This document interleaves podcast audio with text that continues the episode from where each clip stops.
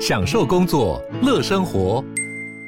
就算不在办公室，也能从容应对线上会议。HP Dragonfly 透过专业的 HP Presence 设计，内建降噪及会议快速键，搭配清晰的 Bang & Olufsen 音效，增强音讯及视讯功能。HP Dragonfly 顶级商务笔电，采用 Windows 11专业版，让您在会议中享有最佳的视觉和听觉品质。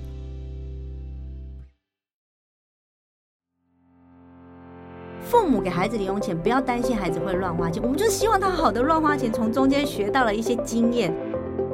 你不是告诉孩子说，哎，通膨啊，不要乱花钱，不是这样子。我们到底怎么样让孩子的每年的红包钱可以自己再包给自己一个红包？欢迎收听远见 On Air，各位听众大家好，我是今天的主持人，远见杂志副总编辑林让君。今天呢，我们很高兴的邀请到一位很重要的嘉宾哦，他是 Money Bar 的创办人。也是亲子理财的专家马哈老师，马哈老师好，好，各位远见 On Air 的听众大家好，我是马哈老师。马哈老师哈，你好，就是其实，在脸书社团上面，我们可以看到你的这个马哈理财的游乐园哈，所以有吸引了很多家长，就是准时的收看你的一个亲子理财教育。那我们现在其实呃，农历过年也快要到了，嗯，那大家其实家长很觉得说很烦心，或者是说。很不解的是说，哎，到底啊，红包我们要怎么样帮孩子去做理财？那这个红包理财，其实马浩老师很有经验嘛，哈、嗯，就是你从这个红包，它其实是一个呃亲子理财很重要的契机。那我先问一下马哈老师，你怎么看这个？通常我们家长收到红包之后，他都是收归公有，还是说其实让这个孩子自由运用的多呢？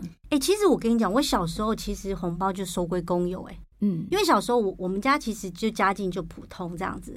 然后我一直都记着，我小时候没有拿过红，没有有收过很多红包，但是没有真正自己用过红包的里面的钱，主要是因为我我妈都会跟我讲说，其实那些就是叔叔阿姨啊包给你的，都是因为妈妈也包给了他们的小孩。嗯，那我们家其实那时候经济状况不允许，我们可以小朋友自己管红包里的钱啦。嗯嗯嗯。所以其实基本上啊，大部分的家长在过年会遇到红包问题，大概就只有三种。第一个就是说，红包到底是要给小孩管还是父母管嘛？哈。那有些父母因为家里的经济状况不允许的状况下，我会建议就父母跟孩子沟通，就说：哎，因为这个红包可能也是爸妈包出去的，等一下才会包还给我们。那家里需要这笔钱，你看你读书啊，或是你安亲班需要钱，那妈妈先帮你管这笔钱。另外一种就是说，完全交由孩子管，就我孩子自己决定，就所有的红包钱哦。假设今年的红包收到是一万，就一万由孩子自己决定。另外一种就是。双方协议多少的比例是父母管，多少的比例是小孩管。那其实我觉得，在小朋友呃，如果孩子都没有主动跟你说他要管的时候，我觉得就都由父母代管。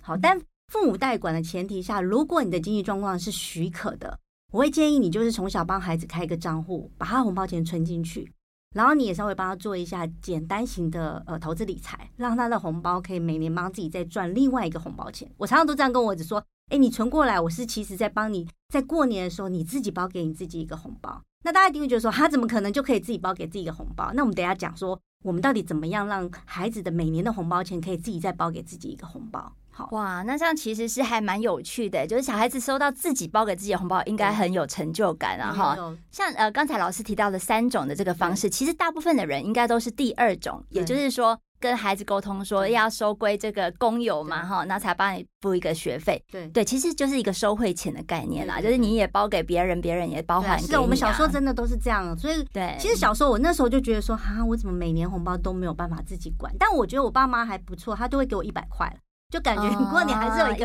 一百块的零用钱的概念，对不对？对。但是就是没有拿到，比如说可能收到，因为我们小时候家里是算大家庭，所以你可能最多可能会收到十二个红包。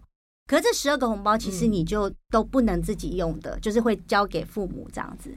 那我会建议父母真的是，当孩子主动跟你提说，哎，红包钱他要管的时候，我倒是觉得你花一点时间跟孩子讨论一下。比如说，我都会跟我儿子讲说：“哎，弟弟，为什么今年你想要自己管？那你想要怎么管你的红包钱？”哎，老师，那这样很有趣。你那个开始第一次的这个红包理财的对话是什么时候啊？你呃，你先讲一下。老师其实是家里面有一个弟弟啦，对对对，就是我记得我前几年去采访的时候，他还自称是抱奶弟弟。对对对。然后 现在长大了，然后现在高一了，你不用这个绰号。所以那时候大概接近虚岁十岁的时候，他就跟我说：“呃，妈妈，今年红包我想要自己管。”然后我就说：“好啊，弟弟，那你想要自己管？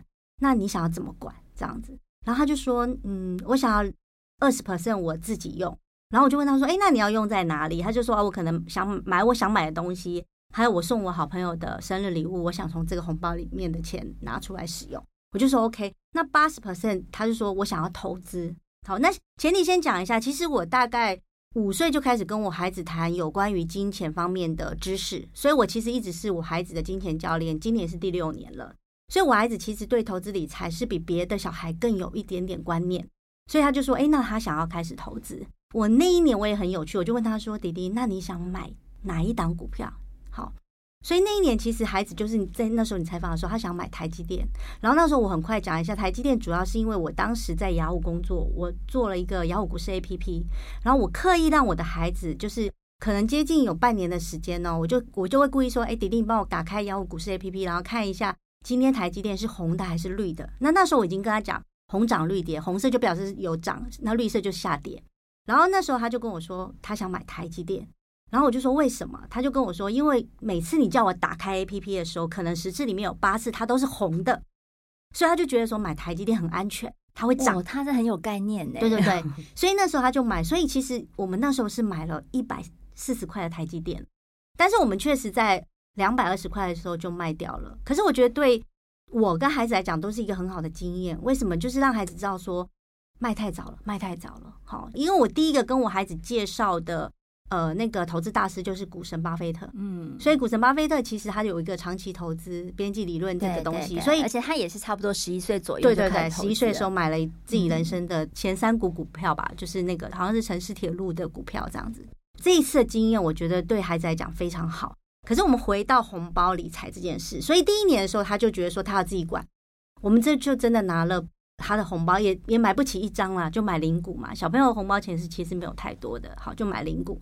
然后到了第二年，他可能第一年之后，因为绩效很好嘛，就是一百四啊，假设涨到两百二，他那个红包就真的包给自己一个小红包，所以他就觉得说，哎，好像我真的把钱拿去投资，我有赚到钱，就我所谓跟他谈所谓的被动收入，盈余，他这个盈余卖掉之后，盈余就包回去对对对对对对，他就自己用了，就滚进他自己的账户里面哈。然后他就觉得说，哎，好像投资理财这件事，他有感受到投资理财。增加被动收入，他会觉得说：“哎，好像这个真的有赚到钱。”其实对孩子来讲，就是觉得有赚到钱。从那一年开始，红包每年都他管了。嗯哼。第二年红包他就变成是九一九成投资，一成自己用。到了去年，就是今年年初啦，好，因为快过年了嘛，他就突然跟我说：“妈妈，今年红包全部给你拿去投资，就放他自己的投资账户啦，不是拿去给我投资。”然后我就说：“为什么你都不需要买？”生日礼物给你的好朋友吗，然后就说，因为你知道吗？然后我说知道什么？他说最近市场比较好，他还知道就是说可能景气不错哈，我们整个经济也好，GDP 不错好，然后股市也不错，所以他就说，那我趁现在我就少花一点钱这样子，然后让我我可以赚更多的钱，好，因为我儿子其实还蛮爱钱的啦，说真的，所以他想说本金存大一点，然后再去滚钱，嗯，所以他到今年他就觉得说他要全部。都拿去投资这样子，那确实投资的绩效都还蛮好的，对对对。所以那个时候，这个红包理财可以到十趴以上的这个报酬率哦。那他后来自己管都绩效怎么样啊？他自己管的时候啊，绩效就嗯，因为他都会跟我讨论，所以其实我觉得绩效也都还是有在十趴，因为妈妈会帮忙看嘛，对不对？所以我觉得其实高人知道。该呃，你如果教孩子有关于投资理财啊，我一直很。鼓励就是大家就跟孩子共学啦，就是说你教他的时候，其实父母，我说真的，我真的是教了我孩子之后，我觉得我自己的财商跟投资理财的能力真的有逐步提高。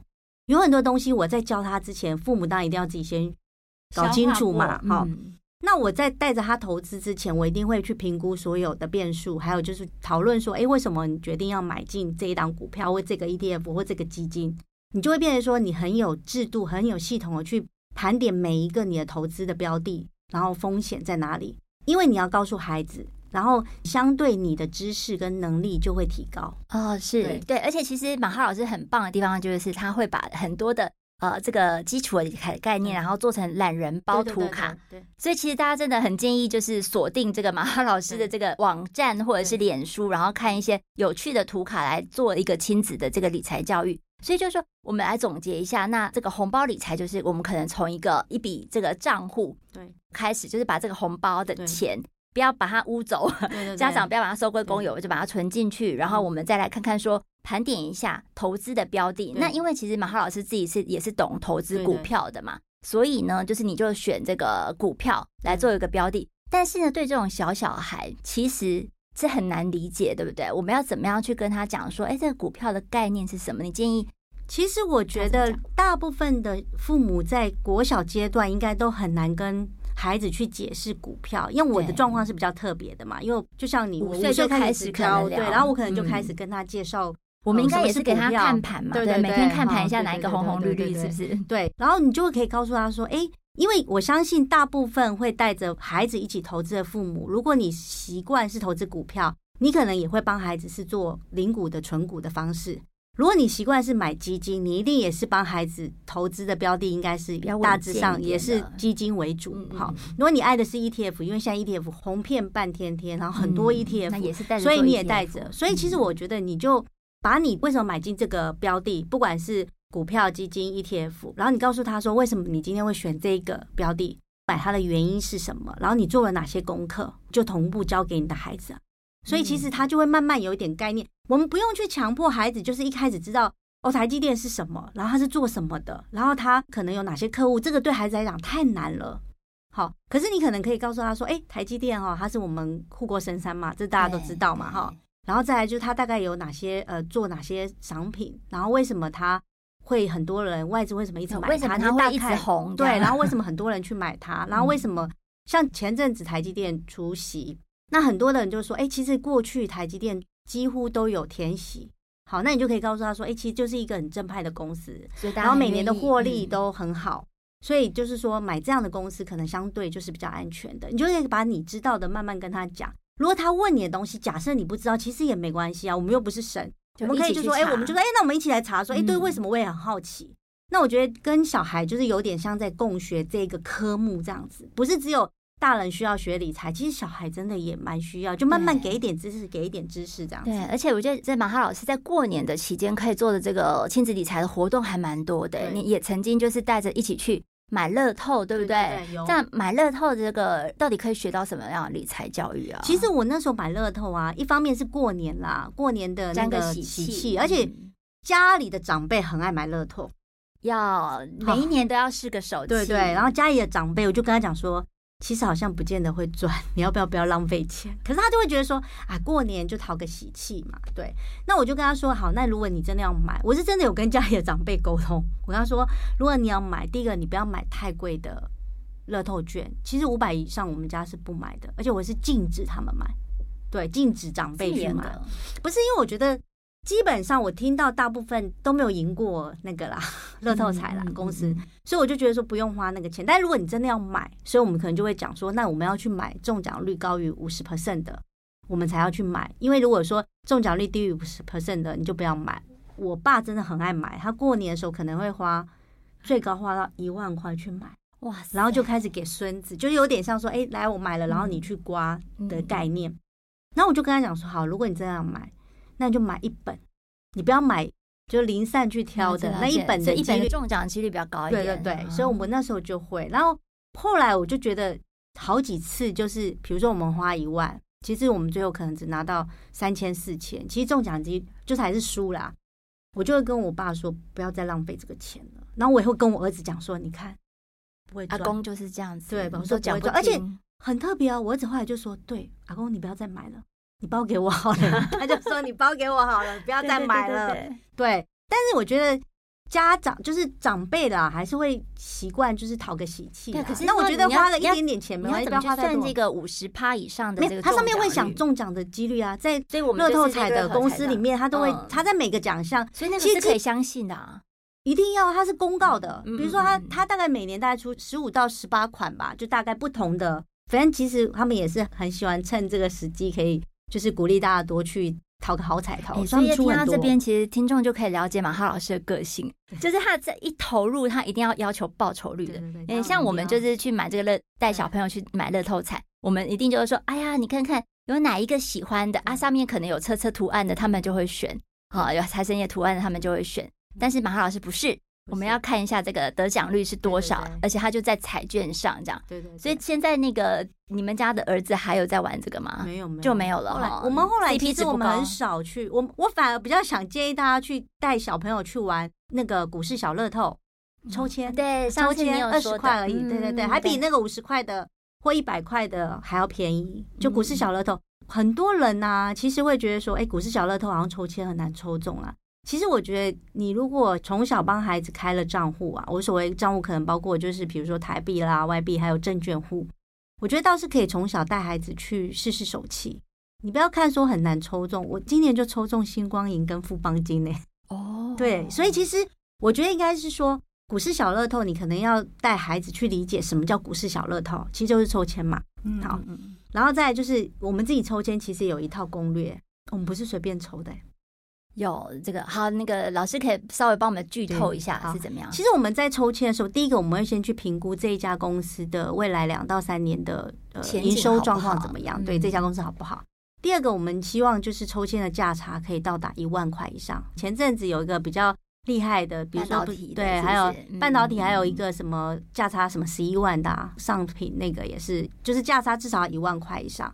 然后另外就是。如果他抽签的张数低于两千张，我们也不抽，嗯，因为两千张就是其实只有几百张，你很难中啊，你很难中啊。当然，其实它是跟你参与抽签的人的人数有关，去取决于你中奖的几率嘛。分对，就是比较一下分子分母。但是我们其实会用一个大概的方式，就是第一个。这家公司持续看好，因为我们有些可能抽中，不见得会马上会卖掉，可能会放。可是有些就是觉得只是纯粹赚一个价差，你可能第一天就卖掉也没关系。嗯，但是再来就是价差一定要一定的程度嘛，虽然只有二十块，你你抽了一百次也是很多钱，对。然后再来就是，如果它的张数低于两千，我们也不抽，因为几率太低了。所以就是股市小乐透，就是马哈老师从里面可以带出很多观念了哈。也当然几率是一个，对。再的话就是怎么，这是价值投资的导向，你怎么评估它的前景啊、营收这些的体质，然后这个很有趣，这个比较适合大孩子，对不对？其实我觉得大概呃国一就可以跟孩子谈这件事了，嗯，对。而且就算孩子不抽，你也可以准备你的账户。就如果孩子有开户的话，自己抽这样吗？自己就是你自己的账户一个，然后孩子账户一个啊。像像我都是三个账户啊，我自己的账户，然后我先生的没有，我侄子的账户，然后还有就是我那个我儿子账户，这三个。因为这账三个账户，因为抽签也是要放钱在里面，真的，对对对，抽签要放钱在里面，对对。那么郝老师，其实红包理财啊，就是在过年期间可以玩了哈。那它刚好就是也是一笔钱，这样比较大一点的钱。那平常其实呃，我们在零用钱其实就已经是一个就是亲子理财的机会，就是。告诉这个孩子说，呃，你有一笔钱，你可以怎么样去运用？而且你是鼓励说，大家是定期定额给孩子零用钱的，对吗？对，其实我很鼓励所有的父母给孩子零用钱。我觉得孩子呃拿到零用钱，真的是他人生的第一堂理财课。大家会觉得说，他零用钱怎么可能教理财？有什么好教的？第一个是你给零用钱的时候，其实你教会了孩子如何好好的花钱。就他拿到这一笔钱之后，其实我们不是随便给孩子钱的。你给他钱之后，我会问他，但不要跟孩子说一定要什么写那个预算表，那对孩子来讲太沉重了，对不对？你就问他说：“哎，你这钱你要怎么花？我听听看，我我很好奇这样子。”我就说：“哎，那你现在是收入收到两百块耶，那你要有哪些东西你想要花？那就是你的支出。所以你听到哦我们带进了收入跟支出这两个关键字给孩子，所以孩子的心里就会觉得说：哦，这个月我收到两百块，那我决定要买什么东西就是我的支出。”然后同时，其实我在第一次给我孩子零用钱的时候，我就跟他讲说：“弟弟，你要不要存四十块在妈妈那里？好，我给你十块的利息。”所以我又带了利息的观念喽。好，那当然我儿子就还蛮爱钱的啦，他就说我要存八十块，这样他就有二十块的利息，他可以拿一百块这样子。那我就说好。所以其实我们也带给孩子有关于存钱的概念了。对，那当然就是。零用钱其实有些家长会用零用钱，比如说有些家长会什么做家事就可以增加零用钱这件事。那我觉得就看每个家庭的状况这样子。所以其实这个对孩子来讲，他会有一个打工的收入，其实就是赚钱这件事。对，而且其实老师办了很多年的这个呃亲子理财的营队哈，每一年都办。呃，很重要的是他会告诉大家说，你这一张纸手上的纸钞是可以换到什么东西。所以每一年都会带去便利商店消费，对，不对？对，就是给他一定的额度，这样都给他，就是一天就是一百块啦。嗯、然后呢，让孩子去决定他要怎么去花这个钱。而且我跟你讲，我们很特别哦。我们拿给孩子，比如说我们营队是五天，我们第一天就给五百块钱了，然后我们就不会管孩子怎么花。有一年的营队，那个孩子特别，他第一天就花了三百块。哇！一下那是买什么？三百块牛蛋。然后你知道吗？他妈妈非常非常紧张，就私讯我说：“老师，老师怎么办？谁谁谁从这么小，他从来没有拿过这么多钱，因为他妈过去是不给零用钱的。嗯、所以当孩子拿到五百块一大笔钱的时候，他其实有点慌了，不知道他觉得哇，我这五百块我可以买很多我想买的东西，然后去转扭蛋。但是我就跟那个妈妈说：妈妈，其实我们前三天不会干预孩子怎么花这笔钱，我们会观察他。但是我唯一有做的一件事，我就叫我儿子第二天。”去问他到底花什么钱，花了三百块。我儿子就去问他，就他就去转扭蛋。然后因为你知道小朋友同辈之间讲话比较好沟通，而且有时候可能呛来呛去，他就跟他讲说：“哎，你白痴哦，你花那个三百块转这个，你知道这个网络上搞不好买一买才一百耶。”哇塞！然后他就 他就跟他讲，讲完之后没有理财概念呢。那个小孩接下来三天一毛钱都没花，哎，他突然发现不是。他发现他周遭的人五百块可能还剩四百八、四百五、四百六，他怎么只剩两百块？他突然就觉得，嗯，他怎么这样子？然后他就开始去检视他自己。那我觉得，其实父母给孩子零用钱，不要担心孩子会乱花钱，我们就是希望他好的乱花钱，从中间学到了一些经验。我们大人也常常乱买东西啊，可是我们后来就不会乱买了嘛，就是这是一个过程啦。而且你知道，小孩的零用钱到国小阶段。我相信大部分父母都大概一个月给个两百，不要超过五百了。我觉得五百是太高了。那其实没有很多的钱，反而在这个过程中，而且我跟你讲，不要预期小孩第一个月就可以把零用钱规划得很好，不可能。有可能他三个月都乱花，可是等到三个月花完之后，你就会发现他可能觉得说，哎，好像不应该这样花，我要存一点钱这件事，那小孩就会去改变。嗯，所以其实根本就不用太担心。然后另外一个很重要就是你一定要定期定额给，你刚刚讲的很好。为什么要定期定额给？其实小朋友零用钱跟我们大人领薪水是一样的。比如说，我们家都月底给，月底给了之后，他大概就会知道说，他下个月他怎么去分配他的钱哦，怎么做一个比较中长期的规划运用哦。然后再来就是要给固定的金额，你不能比如说这个月给两百，下个月给两百五，然后再下个月给一百五，这样是不 OK 的。好，然后还有一个家里有长辈的，拜托长辈不要再给哦。对，这个其实我觉得要沟通一下，对对对，因为。很多长辈会变成孩子的，你知道吗？圣诞老公公，所以他其实会觉得说，好，你不给我，阿公会阿妈，阿公阿妈会给我五十一百，就考个前三名又有一个两百块的红包这样。所以其实我觉得这要沟通。那如果阿公阿妈就是很疼长辈孙子的话，没关系，那你就跟他说，拿给我，我帮你存到他自己的账户，孙子的账户里面，你还是有拿到这笔钱。那你也可以跟孩子说，有啊，阿公阿妈给你的钱，我都帮你存进去了，你看钱又变多了。对，所以他其实也不会抱怨，而且他最后可能会觉得说。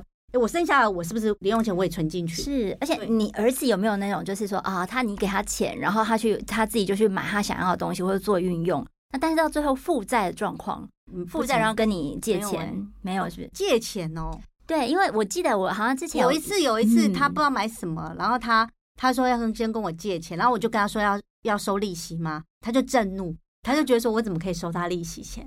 有一次我有跟他讲，可是我觉得。其实这是一个很好跟孩子做机会教育的时间，就是说，今天孩子如果他零用钱超支了，他就不够钱了。他说他要先预支，那我觉得你可以跟孩子说，可以啊，你要预支下个月的，那零用钱就少十趴，好吧，一次两百块就变一百八。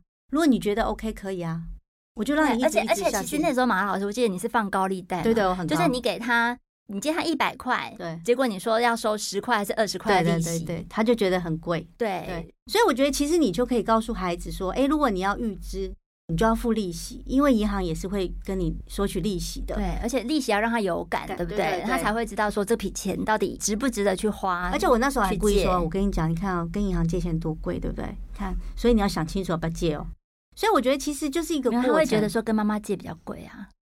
我我会说银行其实也不便宜。是，所以这从里面就是说，不管是呃收支，就是收入跟支出，或者是这个借贷的关系，慢慢的就从这个亲子的互动里面，好，我们就可以讨论的出来，其实蛮有趣的。而且刚才那个马浩老师在节目一开始的时候啊，他就有这个很很严厉的告诉我说，应该好好的去审视一下你的投资的报酬以及账户的一个状况。其实我觉得这是很重要的提醒，对不对？就是也是可以带着孩子说，因为其实孩子应该也会关心。我的红包到底都跑去哪里了？到底有没有帮我赚钱？嗯，对，这个帮。所以其实你应该要那个检视一下。其实今年假设啦，假设如果你是投资台股好了，我想二零二零年到可能台股的整个的指数的报酬应该有十五到二十 percent。但如果你没有达到至少十 percent 的投资报酬率，表示你的投资做的不好。好，那我们要怎么做的好呢？其实第一个就是现在其实很多人都喜欢去买。ETF 嘛，好，最多的应该是什么零零五零啊，零零五六啊，好，这些我觉得都是你应该去检视的部分。那我自己跟我孩子的呃红包理财其实很单纯，虽然说很单纯，其实我们还蛮认真的啦。就是我们其实会像我们现在都固定都有在存台积电。那为什么会选择台积电？主要是因为第一个是把它护国神山嘛，对，很稳固。然后再来就是台积电未来三年的资本支出其实都超过一千亿美元。那半导体跟听过什么元宇宙啊，好，电动车啊，好，很多的晶片啊，挖矿的这些都跟晶片有关。那你就想到说，哎，台积电其实未来三年可能都没有什么太大问题，然后每一季都配息给你，而且已经配到二点七五了，好，可以每一季。一直配息的公司，然后有做资本支出的，可能都是你在考虑投资的一个标的的观察点。就表示说，哎，这家公司可预期它的营收获利是持续成长，因为它看得见未来的订单，它才会愿意投资嘛。嗯，好，所以这是一个很明确的一个方向。然后另外一种就是，我们其实还买了不少金融股，像比如说，我们有买十九块的中信金诶。好，中信金应该现在几年前至少应该有二。二五以上了吧？现在就去年开始就定期定额存啊，就是持续存金融股，我们都一直在存这样子。我们现在也有存零零五六，就高高股息的，对对对。嗯、那现在当然也有很多的什么电动车啦，好元宇宙这种，那我们其实都会去观察，然后才决定这样子。其实我觉得蛮不错，就是说你在议题上，爸爸妈妈也会很心动嘛。呃，什么是电动车概念股？元宇宙要不要跟一波？什么什么的。那其实小孩子可能也会听到这些关键字，然后可以慢慢慢从这个不一定要买，但是就从这个研究过程当中去理解整个的产业趋势，其实也挺好的，对。嗯、但如果谈到趋势，很有趣的是，我们现在已经是呃二零二二的年初了，那大家就好奇说，哎，我们现在的这个整体的经济的状况是什么啊？那像比如说马哈老师的孩子是比较大一点的，是可以跟他谈一些比较经济的状况。那但是，毕竟是孩子嘛，你会怎么样去跟他，或者是协助他了解我们整个的这个经济状况？其实我觉得跟孩子谈有关于经济学啊，很多父母会觉得说：“哎呀，这个怎么跟孩子谈呢？我自己可能又不是很了解，然后可能对孩子来讲是一个很硬邦邦的东西。”好，我举例来讲好了，比如说我们刚刚谈到的元宇宙，像我孩子就很喜欢那个老高跟小莫。好，老高跟小莫有一集谈元宇宙，谈的非常非常好。但是你不是只有跟孩子谈元宇宙，为了要跟孩子谈元宇宙，我还特地去看完老高跟小莫这一集，我完整的看完。那我觉得他讲的非常好。你们家儿子真的很进步嘞！我记得他以前就是看小玉啊，对对对，他现在已经不看小玉，不看了，对，他就觉得说，哦，因为他他现在很喜欢知识型的网红，他觉得知识型网红会讲一些，而且他固定有在追，他会故意提醒我说，哎，最近这一集有讲一个什么什么封印的什么故事，然后我就说他什么我没有关注，他说你要听一下，就是他。他会提醒我要怎么去追那个老高这样子。那元宇宙我们不是只有听完就算了，我们当然要告诉孩子说：“诶，元宇宙跟我们有什么关系？那我们要不要投资元宇宙概念股？好，这才是我们要带给孩子的嘛，不是只有谈元宇宙嘛？那元宇宙就是一个很虚拟的世界，然后只是大家就抢翻了头，好像很多的土地啊或 NFT，很大家都抢抢破头。但是因为我们也不会去买 NFT 嘛，所以其实我对我们来讲好像跟我们自身没有关系。可是你知道吗？元宇宙又让宏达电涨停板，也不知道为什么涨了很高。所以其实我们可能反而带孩子说：“哎，元宇宙到底带给我们是什么样的一个题材？为什么在股市会这么看好它？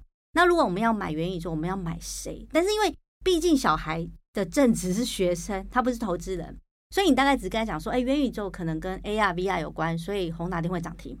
好，可能跟五 G 有关，因为速度要很快，所以可能五 G 概念股也会涨。”然后很多东西都要用到晶片，所以台积电也会涨。所以你看，我们本来就有买台积电，所以我们感觉上我们有投资元宇宙。那如果我们不是对元宇宙很熟悉的父母或是投资人，那可能我们是要去买元宇宙的概念。比如说国外其实就有叫一个什么 Meta 的 ETF。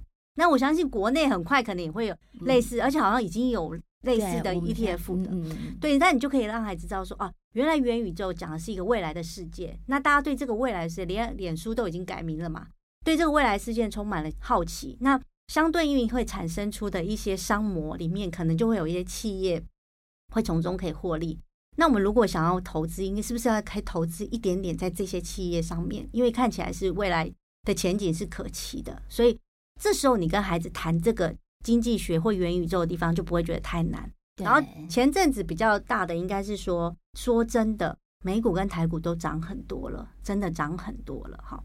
那大家是很危险的意思了，大家就是风险要控管一下，大家就要有风险的意识啊。那大家会遇到几个比较大的议题，就会想说，哎，第一个。美国好像要停止购债了嘛？好，那停止购债对孩子来讲啊，什么什么什么停止购债，他会觉得谁要停止购债啊？他就他会觉得说，哎，跟停止购债有什么关系？我就有一次我就跟他说，哎，弟弟，你知道那个美国要停止购债吗？然后他就说好像有这件事情。那我说，那你知道这件事代表什么？他就说是什么？然后我就说，哎，没有啊，停止购债是不是市场上政府要拿去买债的资金要减缩了，就比较没有这么多钱在市场上？然后我说，如果没有这么多钱在市场上，你觉得会怎么样？他说：“那是不是股市就要跌了？